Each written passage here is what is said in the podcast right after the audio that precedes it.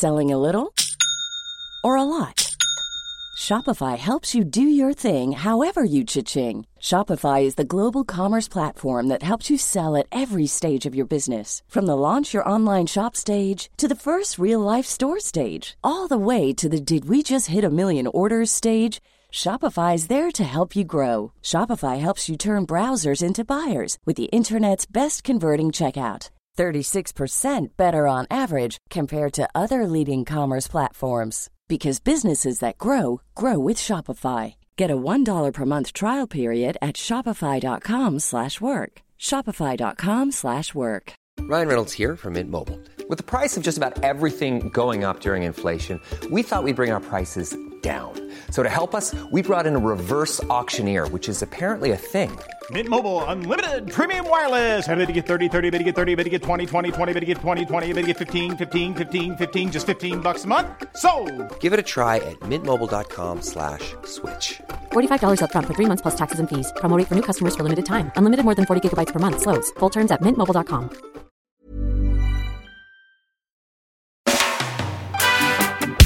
Hej och välkommen till Vi väntar på katastrofen.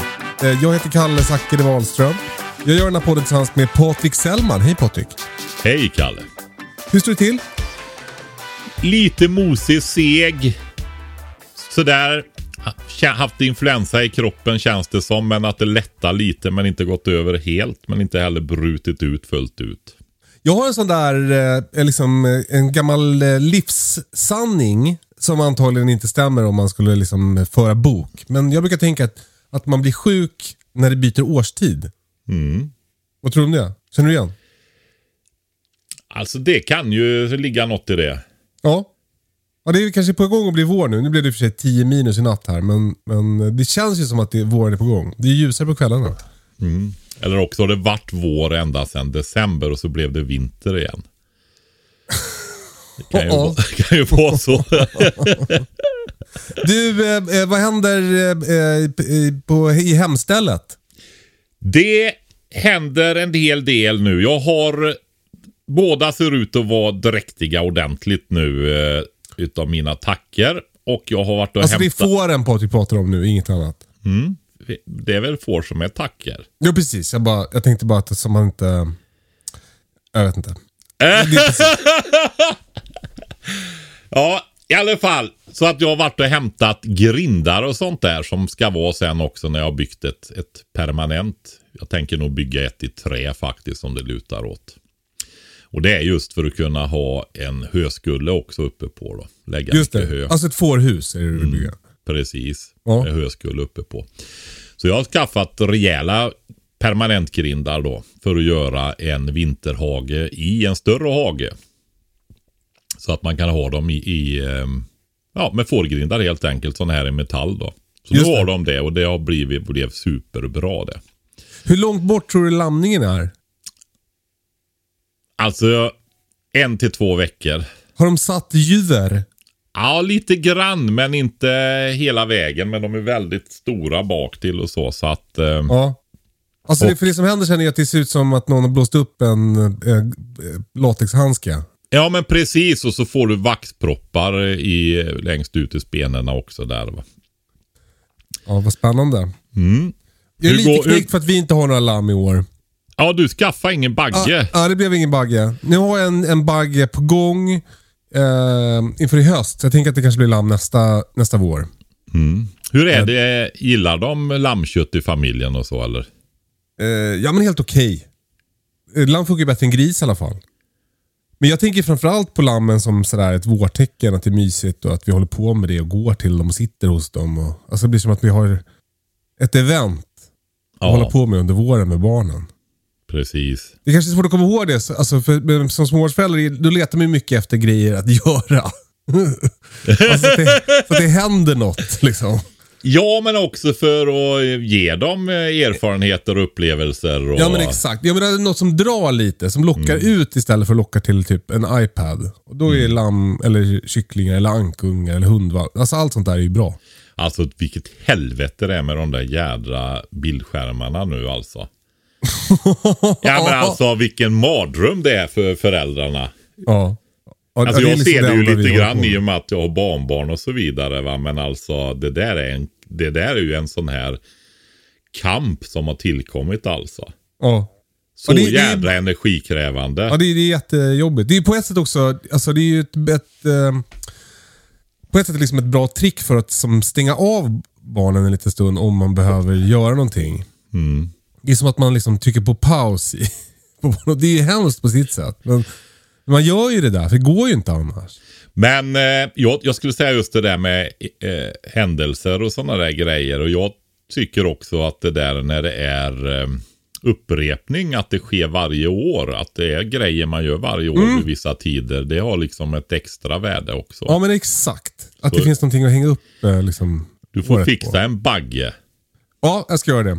Mm. Och det blir också, nästa eh, vår kommer det bli hundvalpar också. Då ska Ja. vi ta valpar på Kerstin, jämthunden. Så då, då blir det fullt ställ här. Ja. Jag kommer också kläcka ankor nu under våren i min plan. Eh, jag måste bara bygga klart ankhuset. Mm. Eh, men sen blir det, jag har ju en anka kvar. Jag hoppas lite att hon ska ta sig an de här ankungarna jag ska kläcka. Vad tror du om det? Alltså just jag har ju inte så mycket erfarenhet av anker som jag har sagt tidigare alltså. Nej. Men jag måste säga när det gäller hönorna som jag har haft. Både Ölandshönsen men även de här Bielefelder kombihönsen som jag har nu. De, ja men alltså man kan släppa in kycklingarna tidigt till dem. De tar sig an dem. Ja, vad fint. Behöver inte ha egna eller kycklingar eller någonting heller. Utan de, oj nu kommer det små kycklingar får vi ta hand om dem. Och det där underlättar ju otroligt mycket. Ja. För annars måste man ju vara den hönan själv. Liksom. Vad jag förstår så är ju ankor väldigt goda mödrar ofta. Va? För du, Ja. Och du har dessutom myskankor va? Ja. Men det där får du berätta om sen hur det gick då.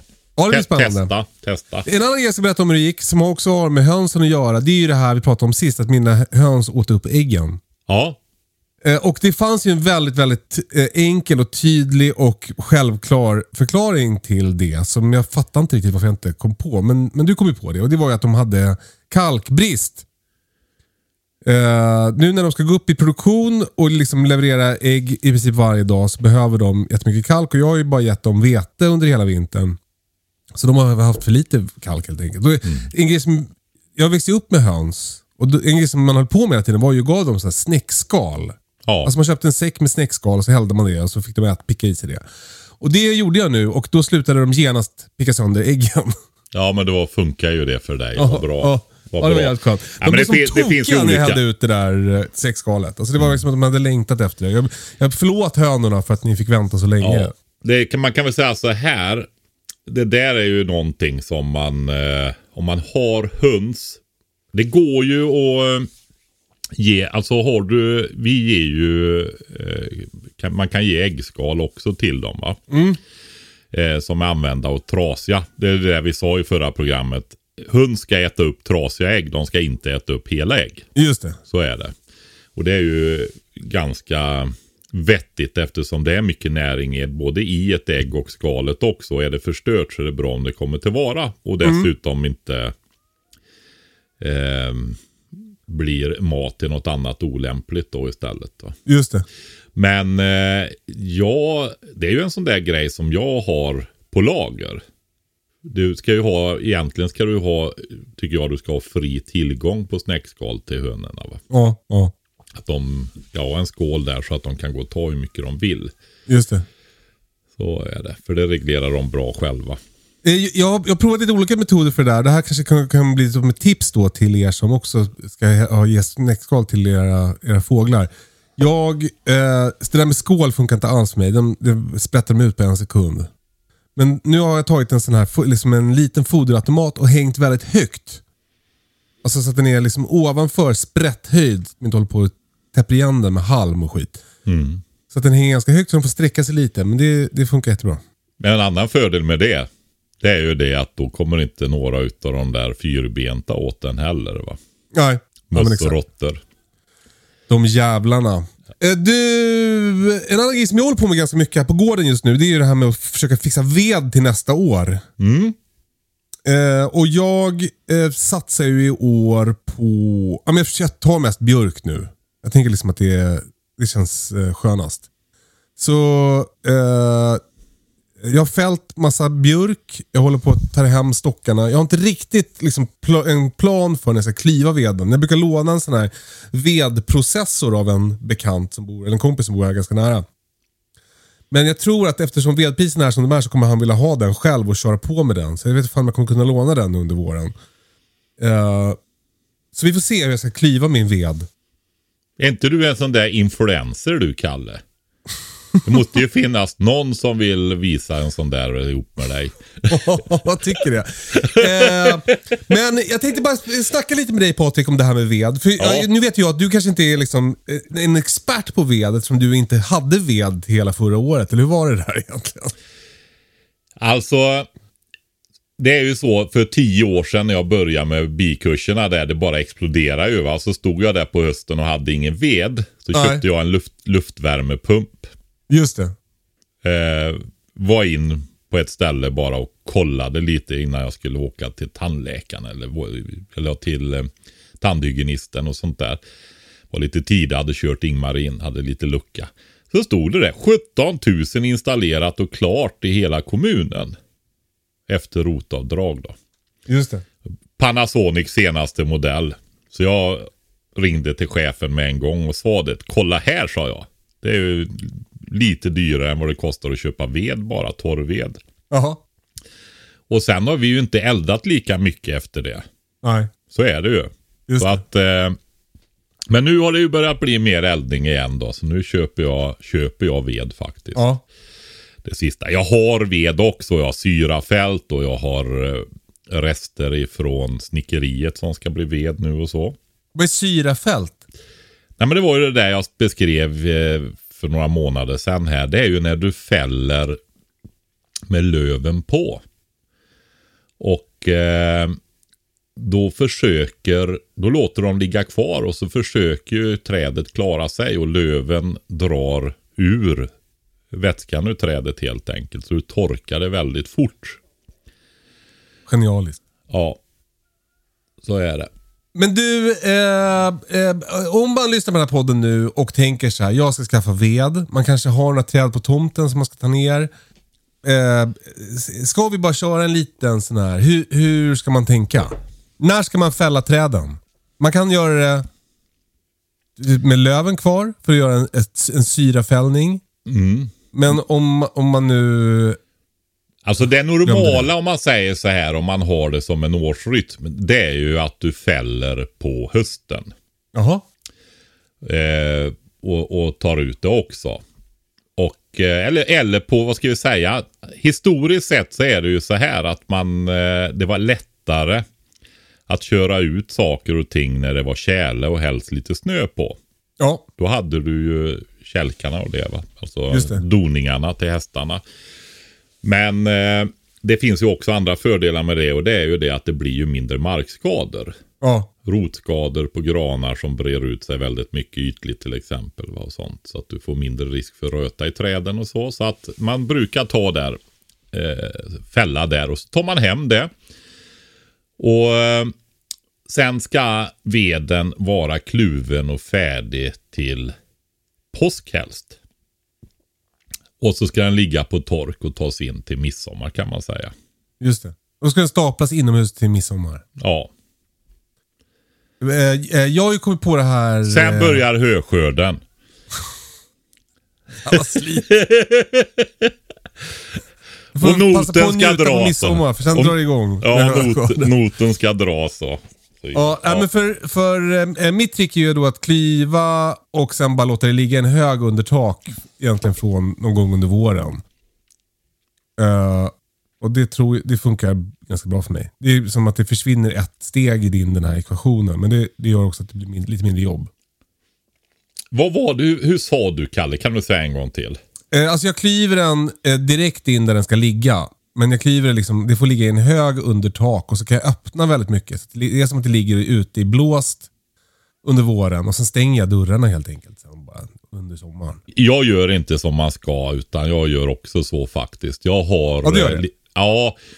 Det är bättre att ha en dragig vedbod och lägga in det direkt. Jag har inte Ja. bekymmer med... Utan, och just det som du sa att ha eh, luft som du har. Du har väl portar i båda ändarna? Va? Har Ja exakt, så jag kan verkligen öppna så att det blir genomdrag. Det? är ju som om det är ute. Ja, Förutom att det inte regnar på den då när den torkar. Va? ja men exakt. Nej, det där är ju bättre till och med. Eh, så det håller jag på med i alla fall. Eh, jag, jag har haft lite för lite ved i år. Jag, det var ju första året med min vedpanna. Alltså för att elda för värme. Och, och eh, eh, jag behöver jävligt mycket 50 cm ved. Ja. Det, det håller jag på med nu.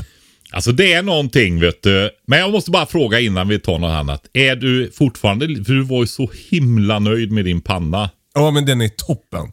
Det var lite sådär eh, liksom pilligt att få... Alltså det, var lite struligt med olika inställningar och det skiktades inte riktigt som det skulle och det var någonting bla bla bla och sådär. Men sen när vi väl fick ordning på det. Du, nu, det funkar underbart. Jag har ju luftvärmepump också, alltså som, som värmer, alltså luft-vatten-värmepump. Liksom. Och den, den går ju i princip aldrig nu. Jag eldar ju. Eh, så det känns ju jättehärligt. Jag kommer också...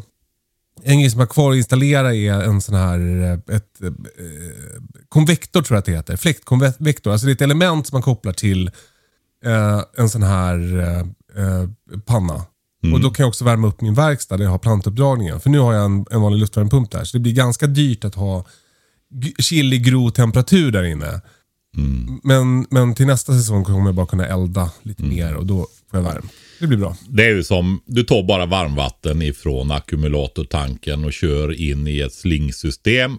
Och så är det en fläkt som blåser på de där varma rören. Och Ja. så får du, blåser ut värmen då. Det är ju perfekt till en sån grej är det. Ja, ja det känns, jätte, känns jättebra. Men pannan känns, eh, det, ja, den är toppen. Ja, det är också lite så här, det blir, det blir lite noga vad man har för ved. Jag har haft ganska mycket gran. Ja, Jag var tvungen att köpa ett lass av den här vedkompisen jag har. Och han håller på att avverka jättemycket granbarkborreträd här. Och, eh, så han har mycket gran. Och den brinner ju inte riktigt lika varmt som till exempel björk. Så det har varit så att jag, när det har varit riktigt kallt har jag fått gå upp och elda kanske två gånger på ett dygn. I Men din har- panna! Ja, Men hade inte du stora ackumulatortankar och sånt? jo. Men du måste ändå elda. Ja, alltså det är bara, jag gör ett ilägg på morgonen och sen som det varit, om det var så över 10 minus, då fick jag lägga i, ibland, inte varje dag eller så, men, men någon gång var jag tvungen att lägga i en gång till. Liksom. Alltså vad får du upp för temperatur på vattnet då i tankarna? Eh, alltså, min målbild är 80 grader. Ja, Men det är för att komma upp dit som jag liksom behöver, om det, har, om det har blivit för kallt i tankarna så, så krävs det mer än ett ilägg för att få upp det till det. ja, ja du bara fylla upp pannan ja. Men jag menar Ja, precis. För annars så måste det där måste ju hålla sig bra länge alltså. Eh, ja, men det är ungefär en gång om dagen. Alltså med, med normal duschning och badning och värme och, och allt. Så då är det ungefär en gång om dagen när det är kallt ute. När det är vinter liksom. Mm. Eh, och det gör jag, det, den är på 125 liter tror jag pannan, alltså vedmässigt. Så det blir ju en kubik i veckan som, som går åt under vintern för mig. Mm. Eh, så det blir ju en del ved. Ja, det är det där med varmvattnet som drar otroligt mycket när man är familj och badar och duschar och håller på. Ja men exakt. Men det är ganska skönt också att kunna göra det utan att ha dåligt samvete liksom. Mm. Alltså, Nej, absolut.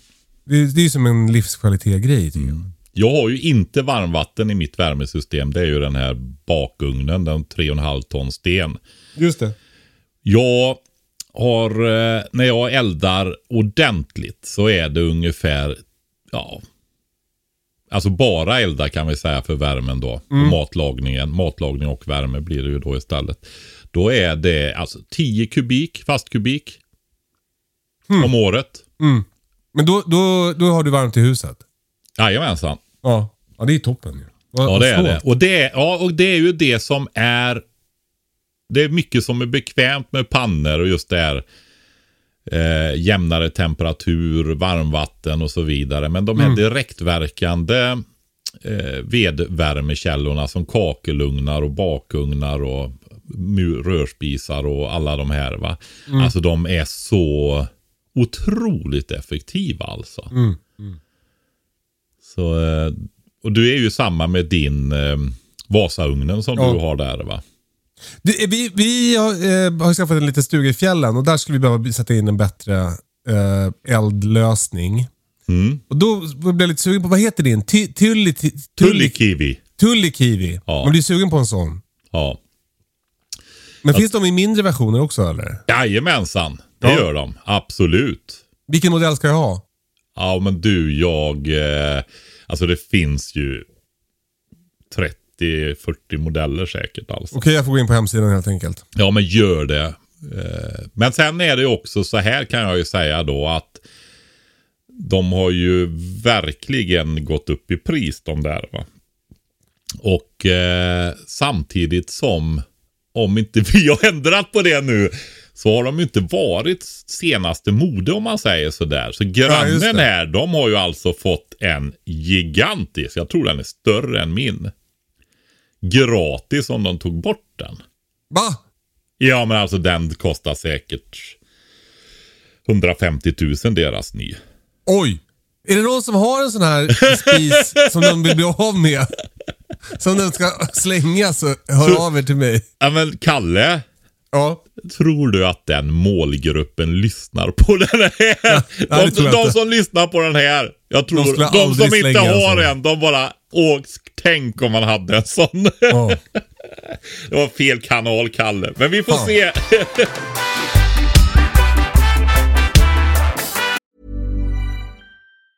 Hey, I'm Ryan Reynolds. Recently, I asked Mint Mobile's legal team if big wireless companies are allowed to raise prices due to inflation. They said yes. And then when I asked if raising prices technically violates those onerous two year contracts, they said, What the f are you talking about, you insane Hollywood ass?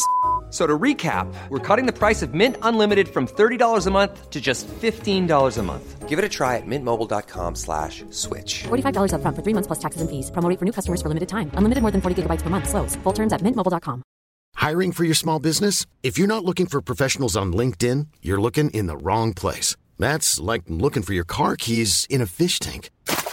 LinkedIn helps you hire professionals you can't find anywhere else, even those who aren't actively searching for a new job but might be open to the perfect role. In a given month, over 70% of LinkedIn users don't even visit other leading job sites. So start looking in the right place. With LinkedIn, you can hire professionals like a professional. Post your free job on linkedin.com/people slash people today. Hold up. What was that? Boring. No flavor. That was as bad as those leftovers you ate all week. Kiki Palmer here, and it's time to say hello to something fresh and guilt-free. Hello Fresh. Jazz up dinner with pecan-crusted chicken or garlic butter shrimp scampi. Now that's music to my mouth. Hello Fresh. Let's get this dinner party started. Discover all the delicious possibilities at hellofresh.com.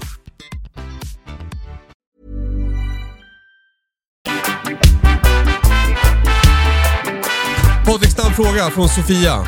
Ja, Hur många tomatplantor man behöver man för att bli självförsörjande på tomater? Finns det någon tumregel? oj.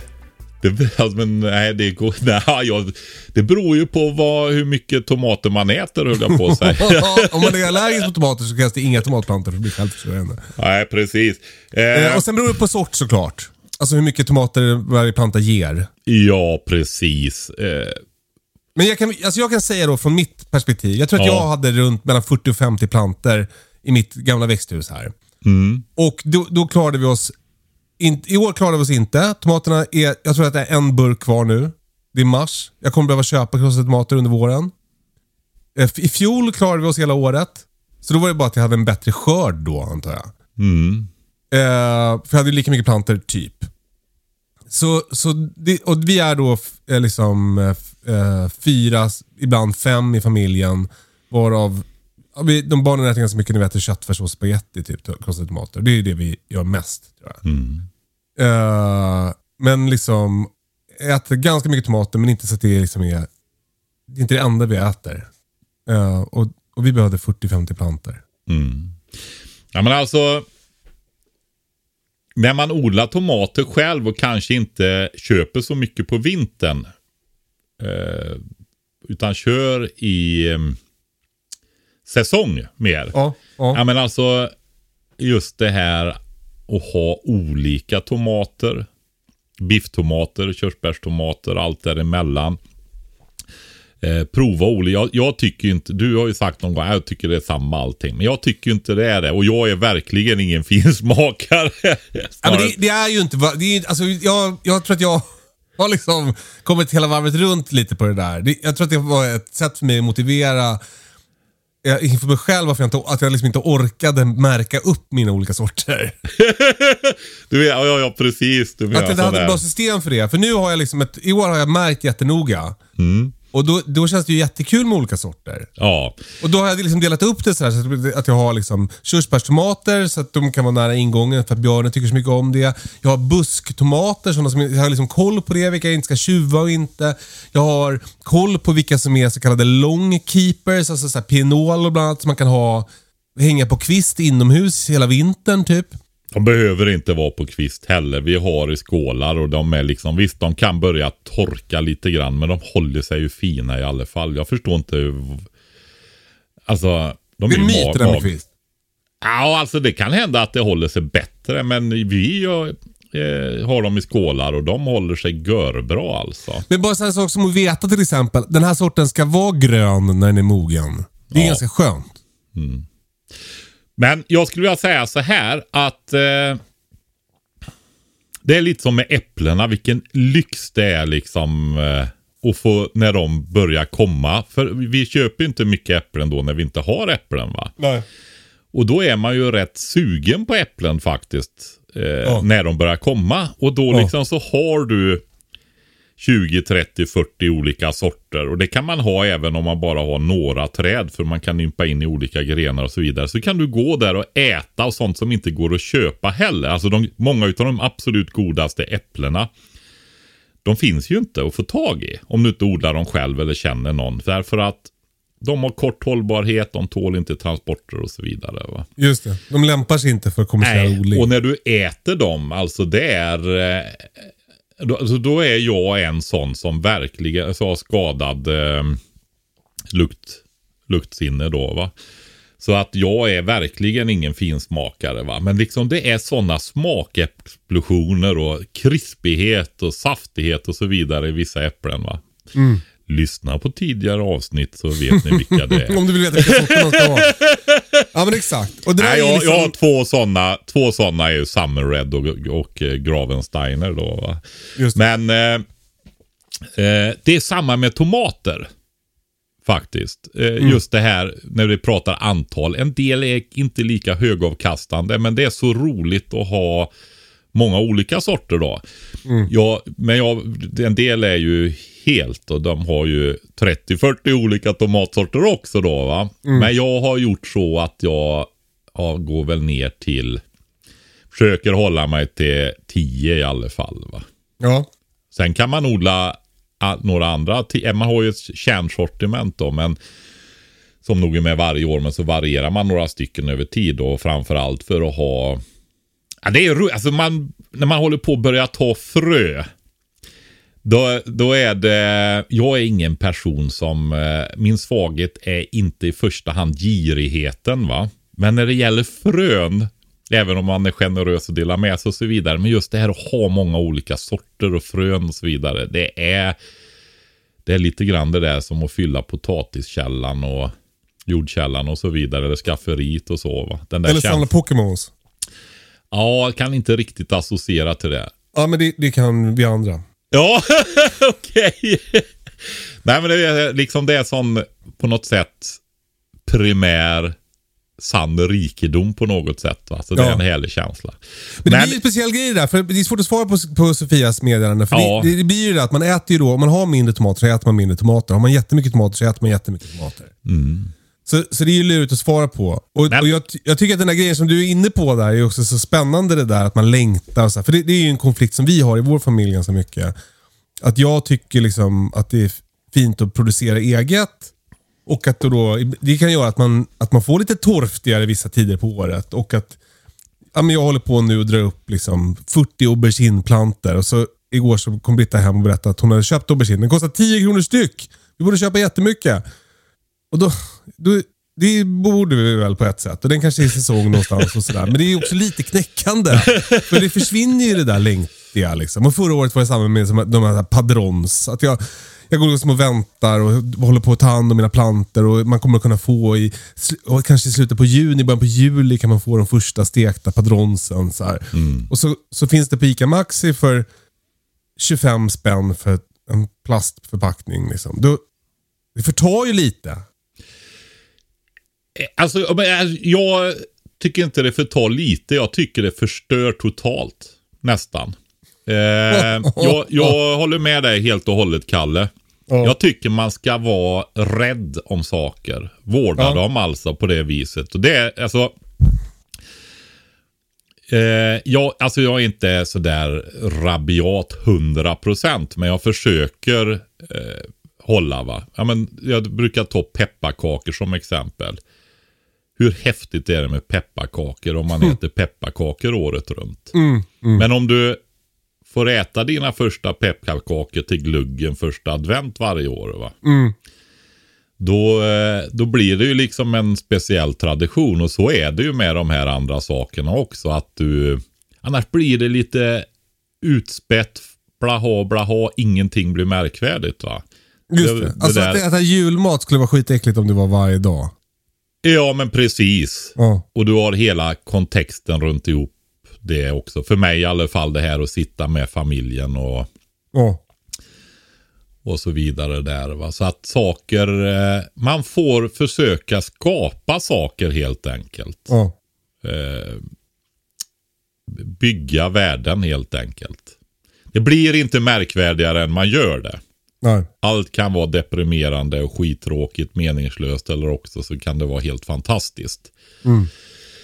Tänk när du får skörda dina första padrone och ni grillar dem och olivolja och salt på. Ja.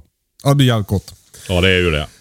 Eh, men Sofia, eh, testa att odla 40 tomatplantor så får vi se om det räcker ett år för dig. Jag vet inte hur många du är heller. Alltså du är väl bara en, men det kanske är fler i din familj.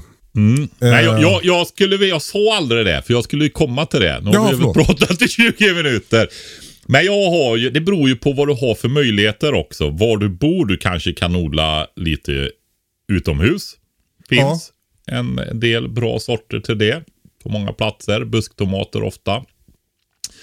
Eh, jag ska testa lite mer i år. Jag har odlat historiskt en hel del och lite semi utom inomhus då med uppdragbara plaster och sånt där. Jag tycker nämligen att tomaterna blir godare om de är utomhus. Det borde du prova Kalle.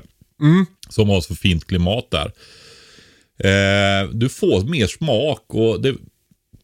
Och eh, ja, det blir godare tomater. Jag var nästan besviken när jag började odla i riktiga växthus. För tio år sedan eller något sånt där va. Riktiga, alltså traditionella växthus då. Just det. Men eh, ja, för det, jag tyckte det blev en rätt stor kontrast faktiskt. Men hur som helst. Eh, vi har ju 10 gånger 4 meter, ett 40 kvadratmeters. Ja.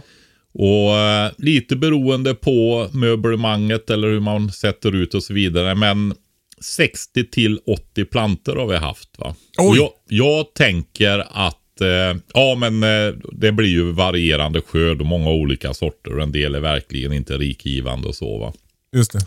Men sen får man ju liksom ett sortiment som är friska, goda eh, och, och um, rätt rikgivande och varierande som man kör som en som man får ihop till sina såser och sånt där. Va? Men, men jag skulle säga det är någonstans där just det här, för jag tänker mycket överflöd också. Det är så roligt att ha mycket. Ja. Eh, att du inte behöver snåla. För det är just det där, vad, vad är självförsörjande på? Är det något minimalistiskt eller är det att man ska ha rikligt så man kan liksom slösa med tomat och mängder med tomatsås och Ja, ge det är det bort till vänner på och sommaren när barn. man odlar Och, mycket. Att, Ja. att man får så mycket, alltså man kan få mycket av någonting. ja, Det är ju nästan hela, alltså det finaste. ja, precis. Men jag tror vi har ju gett lite infallsvinklar på storlek där i alla fall och reflektioner på det. Lycka till Sofia. Vi har också fått en fråga om eh, eh, mjölkdjur. Alltså det är ju, jag måste säga det, det är ju otroligt roligt att vi får så mycket frågor. Ja. Eh, eh, frågan kommer från Frida eh, och hon har en fråga om det här med mjölkfår. Hon har ett småbruk med höns och får eh, i dagsläget. Och hon har funderat på att skaffa fjällkor för mjölk. Men hörde ert snack om mjölkfår och spann direkt igång på tanken. Det låter ju mycket smidigare än att skaffa kor och det kan man väl säga att det är. Går de med bagge jämt? När tar man bort lammet från tackorna?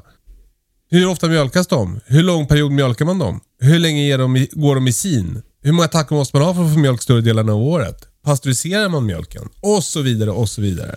Oj. Har inte jag sagt att jag är nybörjare på mjölkfår i något avsnitt? jag håller på att lära mig detta själv nu. Eh, och Du får tar det, chansa. tar det efterhand. Nej, men jag tänker vi får väl prata lite grann om det då, det vi kan. Men det är med väldigt stor ödmjukhet då. Va? Eh, Alltså gå, kan, kan liksom Frida skaffa får så att hon får bli självförsörjande på mjölk? Inte på mjölk. Alltså det går väl att frysa mjölk och sånt där också. Men eh, de har ju inte... Jag tror en mjölkko i en mjölkbesättning har mjölk 11 månader ungefär. Ja. Kan det vara så någonting? Och eh, får och getter, de har ju kortare tider. Jag, Därför att barn växer inte, snabbare. Ja, ja, precis. Jag har inte kommit dit än. Jag är mitt uppe och de ska lamma och jag håller på att få ordning och så vidare ute nu. Så jag ska... Och jag tänker inte, och har inte fördjupat mig i mjölkningen heller. För vi skall inte mjölka nu. Eventuellt provmjölka lite grann då bara va, för att se. Ja.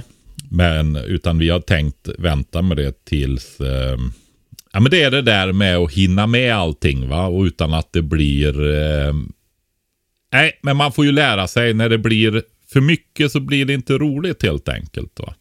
Nej. Och då får man, vi har ju alla våra kurser och alltihopa det där och Ingmar jobbar fortfarande 80% och så. Så att eh, vi kommer inte att gå in i det utan vi gjorde så att vi skaffade mjölkfåren nu. Med, för att följa den där som jag sa att eh, man ska skaffa grejerna nu. Och så hinner vi börja lära oss få ordning på saker och sånt där. Och ehm, så kan vi utöka när hon går ner ännu mer i arbetstid. För hon kommer ju att pensionera sig vid 63 då. Va? Just det. Så är det. Så att eh, så är det med den biten. Men det är alltså inte så att du har mjölk. Men det jag kan säga med mjölkfår. Alltså teoretiskt så de brunstar ju året runt dem. Och du skulle kunna ta liksom, eh, flera kullar per år på olika. Precis, alltså så gör man ju nu för tiden i eh, kobesättningar också. Att man fördelar det här och då kör de ju inseminering och det går, rullar ju på i som året runt i princip och kalvningarna är utspridda så du inte får allt på en gång. Och sen kan du inte leverera någon mjölk för alla är i sin samtidigt och så. Det där har man ju gått ifrån då va. Ja. Och teoretiskt så skulle du kunna göra det med lite fler får också egentligen då. Va? Men det blir ju ett väldigt merarbete och sånt där och hålla isär dem och när de ska para sig och sånt där då. Va? Men eh, däremot så kan man ju konservera mjölk som hårdost och det är ju så vi har gjort i våran kultur väldigt, väldigt mycket här. Ja. Och eh, de har, hårdost är ju ultimat konservering kan man säga på det viset att den har du fått ordning på den så, eh, så liksom kan den inte bli dålig i princip. Den blir bara bättre och bättre. Ja, till en viss gräns. Jag vet inte hur gammal en ost kan bli. Sen blir det lite smak och sådär med. Men en, en ost kan ju bli eh, många år va. Så är Du får det. betalt för gammal ost. Ja. Men... Men, Ett, ett, ett uttryck. inte? ja det är det. Men eh, jag skulle säga också som sådär att får du mögel eller sånt på dem så eh, finns det laboratorieförsök där man har försökt med giftigt mögel på hårdost. Och det går inte. Nej. Så att eh, mögel och sånt på ostar är mer eller mindre bra smakmässigt kan man säga då. Va? Ja. Ut, utvecklingsmässigt och mognadsmässigt och sådär. Så att eh, det är ju något man använder, de finaste kvalitetsostarna och, och sådär. Jag ska ju åka ner och hälsa på faktiskt till helgen i ett gårdsmejeri som satsar just på kvalitetsostar med eh, eh, långlagring och sånt. Va? Då får du berätta mer om det nästa vecka ju. Ja, du ska se bilderna från hennes lager. Alltså det ser ju ut så. Är det en ost eller är det någon typ av svamp? Nej, man kan väl säga så här. Den ser oerhört, du får mögel i regnbågens färger på dem och så vidare. Ja. När de ska utvecklas och sådär. va. Så det, det ska bli helt otroligt spännande. Jag ska faktiskt få vara med och göra ost en hel dag. Kul. Från start till. Så det blir, ser jag verkligen fram emot. Och sen har de eh, faktiskt eh, skördat sina första lagrade ostar också. Så jag hoppas jag får smaka på dem. Ja, spännande. Ja, det ska det bli verkligen. Men eh, om vi går tillbaka här då. Det, du alltså konserverar ju mjölk ifrån. Det, det, och det är ju också så här om man tittar ur beredskap, småbrukarperspektiv och så vidare. Så är, har vi ju det där med året att det finns mycket mat. Från sen vår, hela sommaren och en bit in på hösten. va. Och det är ju en klar fördel om man kan ta vara på den maten och göra livsmedel av det då. Alltså fodret. Det finns gott om foder. Det är samma med smådjuren. Va? Att du får mycket kaninungar. Så kan de beta och äta upp fodret. Och så slaktar du det så behöver du inte ha så mycket arbete under vintern med det då. Va? När det går åt lagrat och skördat foder och torkat foder och så vidare. Va? Det är ju samma med gäss och anker och kalkoner och sånt där. Att man kan fort gå från några få upp och få, få mycket. Ja. På samma vis med får och eh, getter också för den delen så eh, är det ju en klar fördel och det är ju lätt att hitta betesmarker på landsbygden nu för tiden. Alltså i mer skogs, glesbygds, eh, landsbygd där folk blir bara glada om du vill hjälpa dem att hålla öppet. Va? Ja. ja. Man får också EU-bidrag om man har eh, betande djur va? Ja, det får man säga. Det där är inte... Jag kollar inte något sånt överhuvudtaget. Inte jag heller. Jag kollar reglerna så de inte ska bli arga på mig. De Ja, reglerna kollar jag. De andra, de får de som är beroende. Alltså en gård kan ju ha 50% av omsättningen eller intäkterna ifrån bidrag. Va? Så de går inte att driva utan det. Men när man har på vår nivå är jag glad om jag slipper hålla på med det där faktiskt. Ja. Eh, Men ska vi liksom beta av hennes frågor här? Mm. Går de med bagge jämt? Nej. Nej, jag har ju baggen nu men han kommer inte få gå med dem nu när de ska lamma det sista alltså. Och det är ju för att framförallt också därför att jag har haft en så liten flock. Va? Så jag Ja. tycker att det har varit bra att den, jag har ju en äldre bagge då. En vuxen, fullvuxen bagge. Så han har fått gå med de här ungtackorna då. Men nu, eh, nu blir det stopp på det. Ja. Nu kommer jag att sätta in tackorna i en gemensam större lammbox kan man säga då istället. Så de får gå där tillsammans då. Okej. Så får han vara utanför. När tar man bort lammet från tackorna? Mm. När det gäller mjölkfår så gör du ju det lite tidigare just för att komma igång med mjölkningen där va. Ja.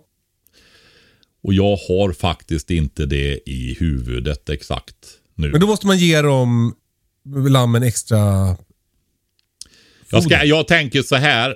Eh, eftersom jag liksom inte är där så har jag inte tittat så mycket på det. Jag har ju pratat med, med folk om det men det är ett tag sedan. Så jag tänker att vi, vi får passa där helt enkelt. Vi får det, återkomma. det är så att man tar bort dem tidigare än när de går hos eh, eh, kött och pälsfår och så vidare. Då, va? Så är det. Ja. Man tar bort dem tidigare. Men jag vill inte gå in exakt på det för då blir det bara fel. Det är nog Hur mycket ofta fel mjölkas ändå. de? Eh, du kan ju mjölka dem en gång per dag. Ja. Kan du göra. Hur, hur lång period mjölkar man dem? Ja, jag tror att det är ungefär ett halvår. Ja. Och sen går de i Knappt sin i ett kanske. halvår. Ja, någonstans. Och du har, ja precis då eftersom du har, eh, ska få dem att eh, brunsta och bli dräktiga igen då. Så har du hela dräktighetsperioden. Så är det. Hur många tackor måste man ha för att få mjölk större delen av året? Ja, Alltså hur mycket mjölk ger ett får är väl kanske frågan. Ja, precis. Det beror ju på vad du har för får väldigt mycket. Eller getter. Eh, Ja. Tar du lantrasgetter och sånt där, alltså um, lappget och den typen av dem då. Alltså, eh, de är ju gjorda för att mjölka och har ofta tillräckligt stora spener. Alla får har ju inte det va. Utan det, på fåren handlar det ju om spenstorleken så att de går och, och mjölka praktiskt.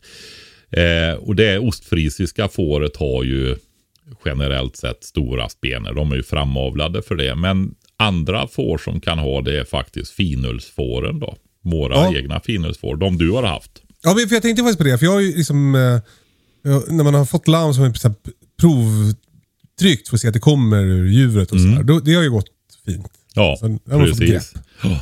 Han säger så här, en högproducerande mjölkfårstacka som är framavlad för det. Med bra fullständig foderstat då givetvis. va. Då är det 2,5 kilo, 2,5 liter ungefär per dygn då. Ja. Så har du 10 får får du 25 liter. Det måste du klara på Frida tycker jag. Men, eh, men eh, då är ju det här det, det som jag tänkte när jag funderade på det här, jag tittar ju alltid på ett sårbarhetsperspektiv och så vidare också. Va? För att det, det, det är ju så här, ska man ta ut mycket, ja men då måste du ju fordra mycket. Det är liksom fullt logiskt. Va? Det är ju det Ja. som är, man brukar ju säga med eh, kor till exempel, de här fjällnära korna, de kan beta och äta blåbärsris och sly och lite sådär. Och så ger de ändå lite mjölk. Va? Ja. Eh, medan en superframavlad eh, mjölkko ger 40-50 kilo kanske. Jag Ja, tror- men samma som med hönor, att sådana där värpraser dör om de inte får vanligt liksom, Precis. foder. Så ostfrisiska får väl räkna, det är ju ko- kommersiella, det är ju de som används för att göra de här fårostarna och det här. Va? Så de är ju högmjölkande får. Men jag har pratat med eh, han jag köpte tackorna av. Han gör Ja. ju glass av mjölken och har ett 30-tal tackor då. va. Blir väldigt, och du vet det är ju extra mycket fett och protein och så. Det är ju en av de rikaste. Som jag har sagt tidigare, går åt hälften så mycket mjölk för att göra ett kilo ost som med komjölk. Mäktigt. Traditionell komjölk, fjällnära, eh, ger ju 40-50% mer utbyte än vanliga kor också när det gäller hosttillverkning. Okej. Men eh, han driver inte sina får så hårt.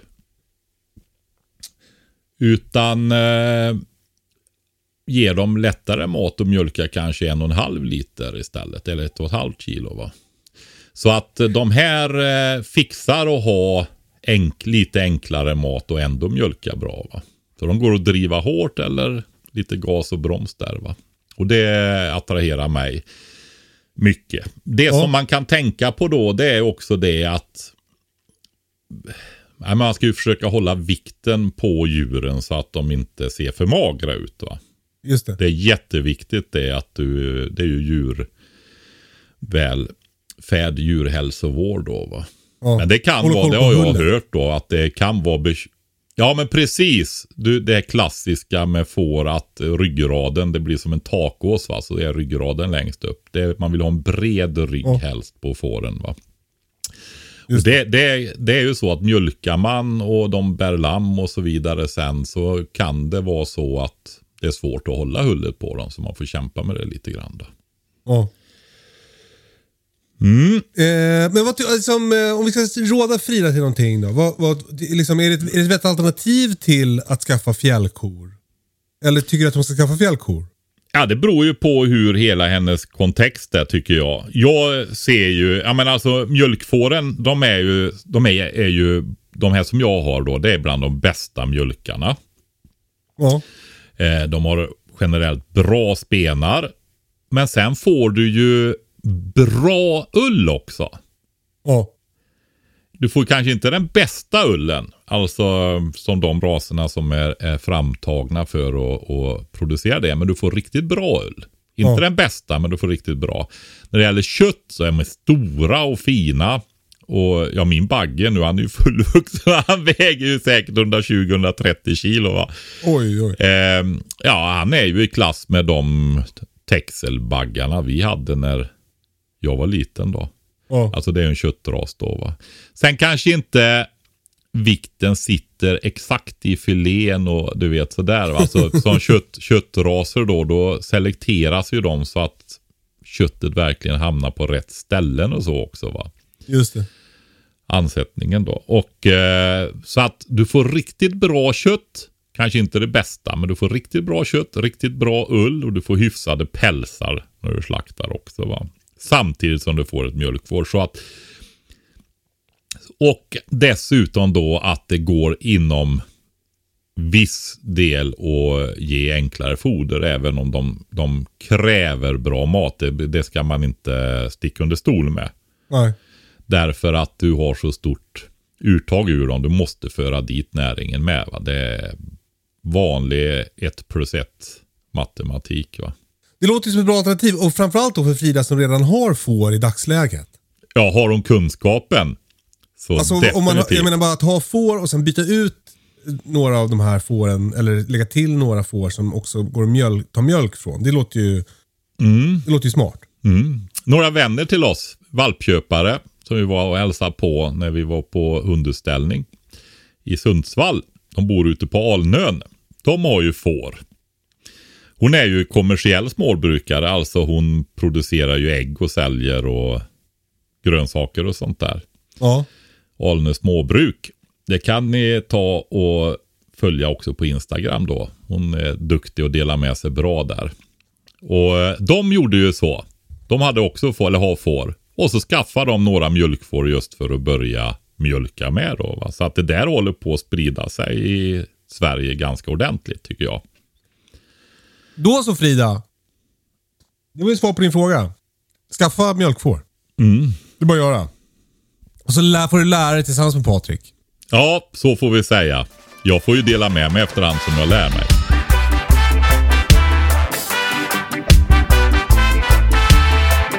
Du Kalle, Ja. är du självförsörjande på snus fortfarande?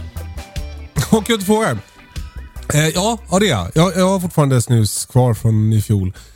Eh, jag har i år, jag gjorde ganska mycket tillsammans med min kompis. Så han har tagit ganska mycket. Så jag tror inte att jag kommer klara mig hela vägen fram till skörd i år. Eh, men eh, jag snusar fortfarande mitt eget snus. Ja. Det, det känns kul. Jag kommer också och Jag har liksom inte riktigt lyckats trimma in det där med tobaksplantorna. Jag har sått för tidigt eh, två år i rad. Så jag har haft lite problem med skörden. Eh, Men så i år tänker jag att jag ska så lite senare och därför få en bättre skörd. Och hoppas att jag får ännu mer tobak till nästa år. Ja. Eh, Men det, det, alltså jag kan nästan inte snusa och köpa snus längre. Jag tycker inte att det är gott. Nej. Men du, blir det inte väldigt stark snus? Jag gjorde ju, köpte tobak, Ja, råtobak och gjorde eget snus. Och det blev så starkt snus så att, nej men alltså, man välte ju nästan. Nej jag vet inte. Det enda jag vet är att jag, jag gjorde ju en batch. Man ska, man ska ha i hushållssoda i, liksom, eh, efter att man har eh, fermenterat, kört i tryckkokare så ska man ha i hushållssoda och glycerol eller glycerin eller sånt där. Och eh, jag hade ingen hushållssoda kvar en gång så jag sket i det. Och så, och så visade det sig, jag kanske berättat det här förut, men Nej, det tror jag inte du har ja, gjort. Jag, det, var, det var som att eh, liksom, eh, det smakar ju bra ändå, så jag tänkte jag kör på med det här. Men så, så var det som att Britta märkte att vi, jag var som än mer ilsk än vanligt. Här Gringubbe. Hushållssodan är det som gör då att, att man kan tillgodogöra sig nikotinet, enligt uppgift. Alltså, man behöver det för att det ska ta sig upp i munhålan. Så, så jag fick inte i mig någon nikotin och blev därför dum. Du, en annan rolig grej som har, som har hänt faktiskt sen sist. Det var att, eh, eh, du vet han Mauri, en jättelång rödhårig som, som gör ett, ett program som heter Uppdrag Mat, tror jag. Aftonbladet. Känner inte till men. Nej, men det är en väldigt stor eh, grej. Alltså, jag vet inte, stor YouTube-grej tror jag. Eh, Men han har varit här i alla fall. Han håller på att göra ett avsnitt om prepping. Så, så han kom hit med sitt team och filmade här på gården med mig och jag fick berätta lite om, om beredskap och så. Det, man, man blir ju som lite... Det blir tydligt att folk har ganska förutfattade meningar om det här med, med prepping. Alltså, de är Ja, det är ju det. Jag vill ju inte använda ordet ens en gång. Jag Nej, känner, men exakt. inte... Men han, jag hamnar också i att jag vill hela tiden vill säga krisberedskap eller beredskap. För att det, eller hemberedskap eller sådär. För att det känns liksom som något annat. Och, och att, ja, men det, var, det var ganska spännande. De vill ju prata liksom om... Småbruk. Nej, men jag, jag vill ju prata om småbruk. De vill Men prata de vill om, prata om bunker och ja, sådana de där vill prata om grejer. bunker och, och liksom galenskap. Mm. Och det ska ju, allt ska ju vara så extremt. Gå hem, prata- gå hem och ta ansvar och ta hand om din egen familj istället och sluta tramsa för fan. Ja men exakt.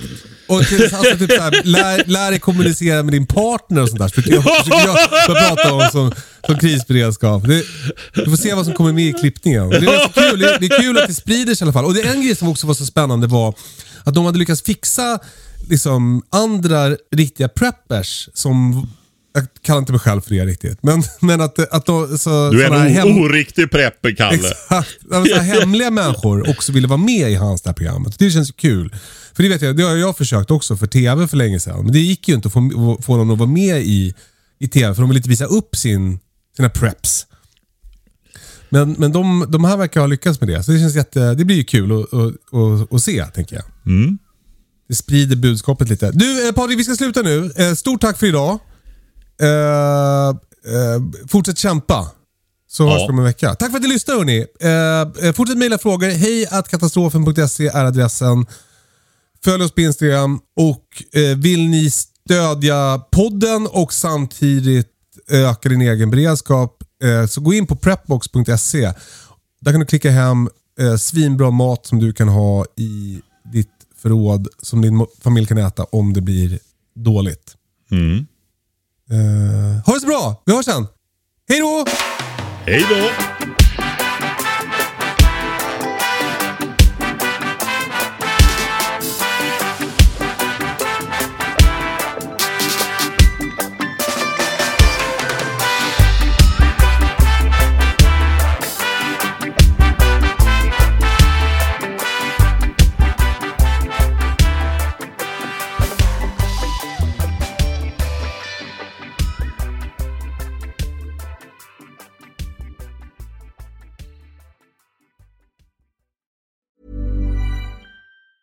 Hi, I'm Daniel, founder of Pretty Litter. Did you know cats tend to hide symptoms of sickness and pain? I learned this the hard way after losing my cat, Gingy. So I created Pretty Litter, a health monitoring litter that helps detect early signs of illness by changing colors, saving you money and potentially your cat's life. Pretty Litter is veterinarian developed, and it's the easiest way to keep tabs on your fur baby's health right at home. Go to prettylitter.com and use code ACAST for 20% off your first order and a free cat toy. Terms and conditions apply. See site for details. Mom deserves the best, and there's no better place to shop for Mother's Day than Whole Foods Market. They're your destination for unbeatable savings, from premium gifts to show-stopping flowers and irresistible desserts. Start by saving 33% with Prime on all body care and candles. Then get a 15-stem bunch of tulips for just $9.99 each with Prime. Round out Mom's menu with festive rosé, irresistible berry chantilly cake, and more special treats. Come celebrate Mother's Day at Whole Foods Market.